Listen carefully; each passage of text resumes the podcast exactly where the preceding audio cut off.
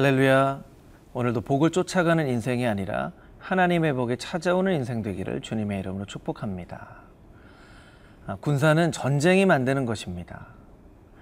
아, 전쟁을 해야 정말 그 군사가 군사다운 군사인지를 알게 되어지는 것이죠. 때로는 참 연약해 보여지는 한 사람이 전쟁을 통해서 용맹한 군사가 되어지기도 합니다. 하나님 나라의 관점에서 볼 때 우리가 참 연약한 사람일지라도 때로는 영적 전쟁을 통해서 우리가 용감한 군사로 다시 탄생되어지기도 한다는 것이죠. 19세기의 영국의 시인이었던 윌리엄 쿠퍼는 이런 이야기를 합니다. 사탄은 가장 유약한 성도가 무릎, 꿇, 무릎 꿇는 것을 볼 때 두려워서 떤다. 여러분 혹시 여러분이 가장 유약한 성도라고 생각하고 계시는 분 있으십니까? 무릎 꿇어 기도하십시오. 사탄을 떨게 만드는 강한 영적인 군사가 되어질 것입니다. 오늘은 다윗과 함께 했던 군사, 어떻게 용맹스럽게 군인이 되었는지, 용사가 되었는지 본문의 말씀을 통해서 함께 은혜를 나눠보도록 하겠습니다.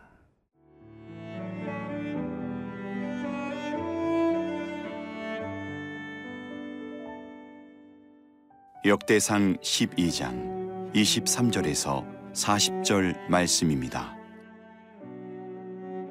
싸움을 준비한 군대 지휘관들이 헤브론에 이르러 다윗에게로 나와서 여호와의 말씀대로 사울의 나라를 그에게 돌리고자 하였으니 그 수효가 이러하였더라.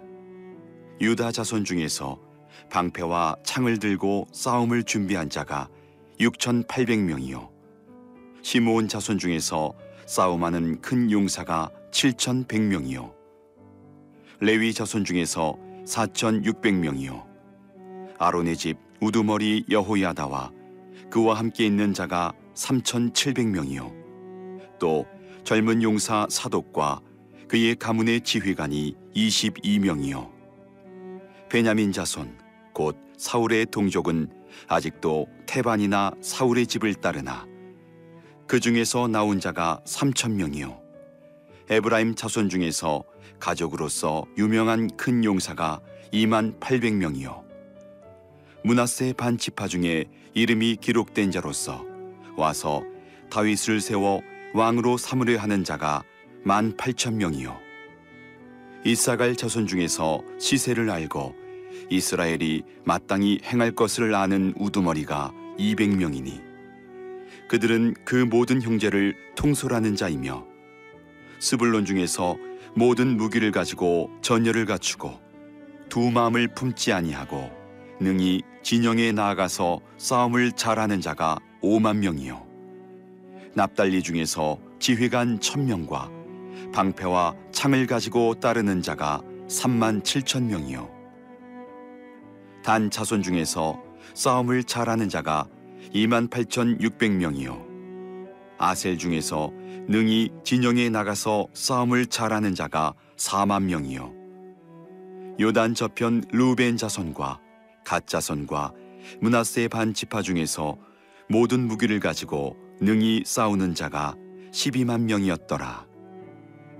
이 모든 군사가 전열을 갖추고 다 성심으로 헤브론에 이르러 다윗을 온 이스라엘 왕으로 삼고자 하고 또 이스라엘의 남은 자도 다 한 마음으로 다윗을 왕으로 삼고자 하여 무리가 거기서 다윗과 함께 사흘을 지내며 먹고 마셨으니 이는 그들의 형제가 이미 식물을 준비하였음이며 또 그들의 근처에 있는 자로부터 이사갈과 수불론과 납달리까지도 나귀와 낙타와 노새와 소에다 음식을 많이 실어왔으니 곧 밀가루 과자와 무화과 과자와 건포도와 포도주와 기름이요 소와 양도 많이 가져왔으니 이는 이스라엘 가운데 기쁨이 있음이었더라.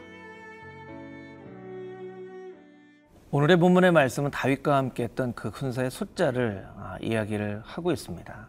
아, 유다 지파의 6,800명, 시몬 지파 7,100명, 아, 요단강 동편에 있었던 루벤, 갓, 문하세 반지파까지 합쳐서 모두 33만 6천 명이나 되는 그런 엄청난 숫자의 아, 군사들을 기록하고 있습니다. 다윗이 시글락에 있을 때 600명에 불과했던 다윗의 군대는 이제 33만 6천 명이라는 500배가 넘치는, 넘는 그런 많은 군사로 아, 이, 확장되게 되었죠. 아, 그러나 이 군사들이 어떻게 다윗과 함께 용맹스러운 군사가 되었는지 오늘 본문의 말씀 23절은 우리에게 아주 중요한 영적인 교훈을 말해주고 있습니다. 싸움을 준비한 군대의 지휘관들이 헤브론에 이르러 다윗에게로 나와서 여호와의 말씀대로 사울의 나라를 그에게 돌리고자 하였으니 그 수요가 이러하였더라.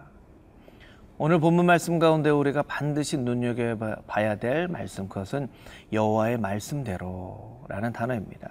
이 여호와의 말씀은 어떤 말씀입니까? 사무엘상 13장 14절 말씀에 사울이 하나님의 방법대로가 아니라 제사장 사무엘이 오기도 전에 자신이 제사장 역할을 해서 제사를 드렸다. 그래서 하나님께서 사울의 그 제사를 싫어하시고 내가 내가 아닌 다른 왕을 세우겠다라고 말씀하셨던 그 말씀을 의미하는 것입니다. 때로 어떤 사람들은 다윗의 인품이나 다윗의 용맹함이나 어떤 다윗의 인간적인 매력을 보고 용사가 된 사람도 있었을 것입니다. 그러나 그 인간적인 어떤 모습을 가지고 33만 6천 명이나 되는 용사를 모으는 것은 아, 그것은 불가능한 일입니다. 어떻게 이 33만 6천 명의 사람들은 다윗의 용사가 되었을까요? 그것은 다윗에게 하나님의 말씀이 있었기 때문입니다. 하나님의 말씀대로 이루어질 것을 이스라엘의 모든 지파가 바라보았기 때문에 사, 울에 속했던 베냐민 지파 가운데서도 다윗과 함께하는 그런 용사들이 나온 것이죠. 여러분 우리가 어떤 일을 할 때 혹은 어떤 사람과 함께 일을 하게 될 때 그 사람의 인간적인 어떤 모습이나 어떤 일에 진행되어지는 상황을 바라보고 아, 함께하거나 일을 진행할 때가 있습니다. 그러나 우리가 반드시 기억해 봐야 될 것은 그 일 가운데 선포된 하나님의 말씀이 있는가. 그리고 그 하나님의 말씀을 들으면서 그 일을 행하고 있는가 우리가 반드시 살펴봐야만 할 것입니다. 음, 아, 어떤 의미에서 영성은 듣는 것입니다. 하나님의 말씀을 듣는 것입니다. 하나님의 말씀을 들어야 하나님의 길이 보여지게 되는 것이죠. 음, 들으라라고 하는 아우스쿨타라고 하는 이 말은 6세기 아, 베네딕트 규정집에 있는 첫 번째 말이었습니다. 수도사들이 어떤 교정을 가지고 어, 영성 훈련을 할 때 그 첫 번째 어, 원칙은 들어야 된다라는 것이었죠. 예. 또 클레르보의 베르나르두스라는 영성가는 이런 이야기를 남깁니다. 보기를 원하는가 들으라. 하나님의 길을 보기 원하는가 하나님 말씀을 들으라. 이스라엘의 모든 군대가 다윗을 바라보기 전에 하나님의 선포되어진 말씀을 듣고 다윗을 쫓았던 것처럼 우리의 삶 가운데도 하나님의 말씀을 듣고 그 말씀대로 이루어지는 그 인생의 방향으로 나아간 헌신과 결단이 반드시 필요할 것입니다. 하나님의 말씀을 듣고 하나님께서 보여주시는 그 인생의 길로 걸어 나가는 하나님의 거룩한 백성들이 다 되시기를 주님의 이름으로 축복합니다.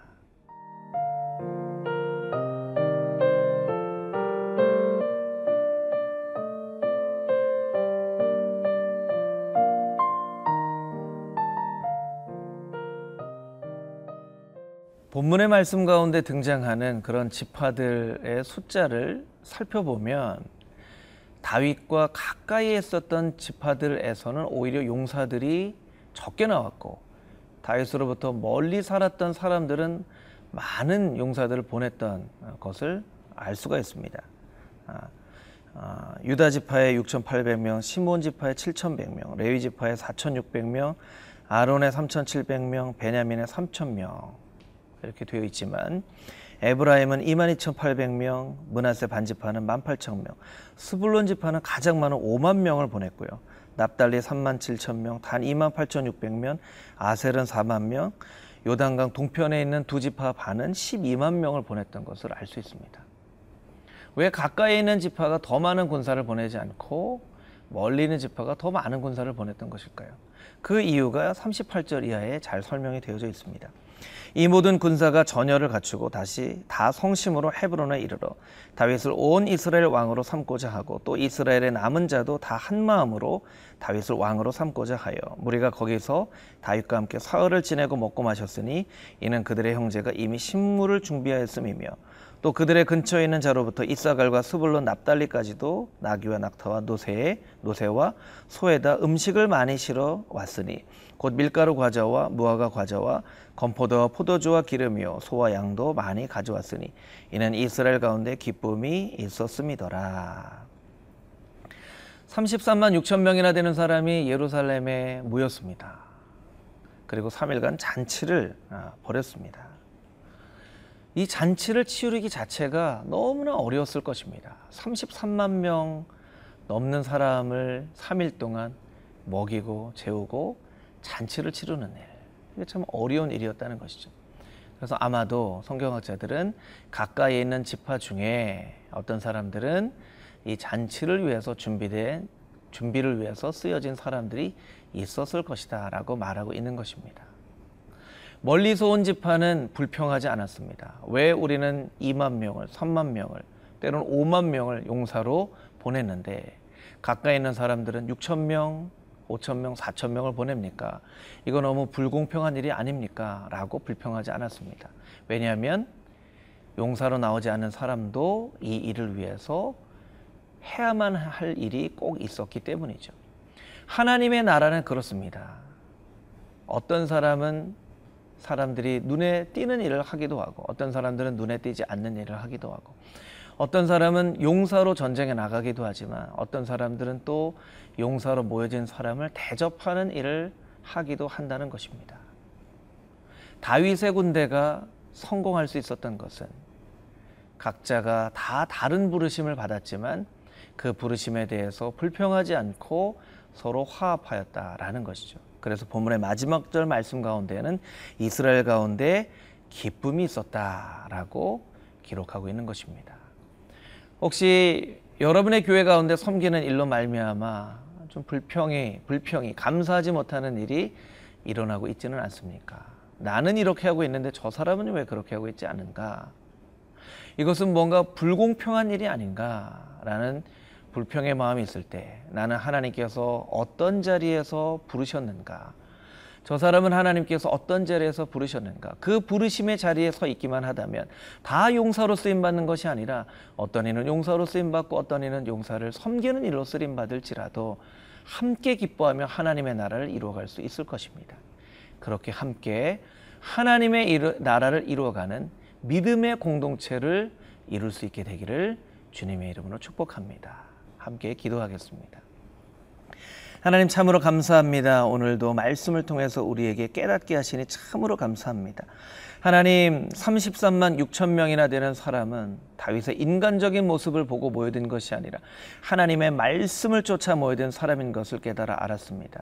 하나님의 말씀을 깨달아 알기 위해서 우리가 언제든지 하나님의 말씀을 귀 기울여 들을 수 있게 하여 주시고 하나님의 말씀을 들을 때 우리의 삶 가운데 하나님의 길이 나타나게 될 줄 믿사오니 우리가 하나님의 길을 보기 위해서 하나님의 말씀을 열심히 들을 수 있는 하나님의 거룩한 백성 되게 하여 주시옵소서. 우리에게 주시는 그 부르심의 자리가 다 다른데 비교하지 않게 하여 주시고 불평하지 않게 하시고 각자의 부르심의 자리에서 함께 하나님의 나라를 아름답게 이루어나가는 믿음의 공동체에 이루게 하여 주시옵소서. 예수 그리스도의 거룩하신 이름으로 기도드렸사옵나이다. 아멘.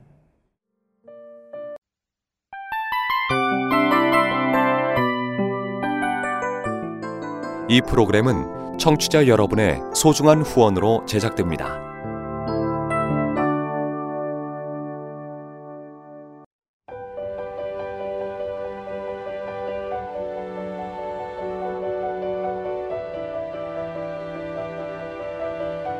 세상에는 수많은 교회들이 있지만 더 깊이 있는 말씀 강해를 찾기 위해 크기로만 교회를 선정하지 않습니다.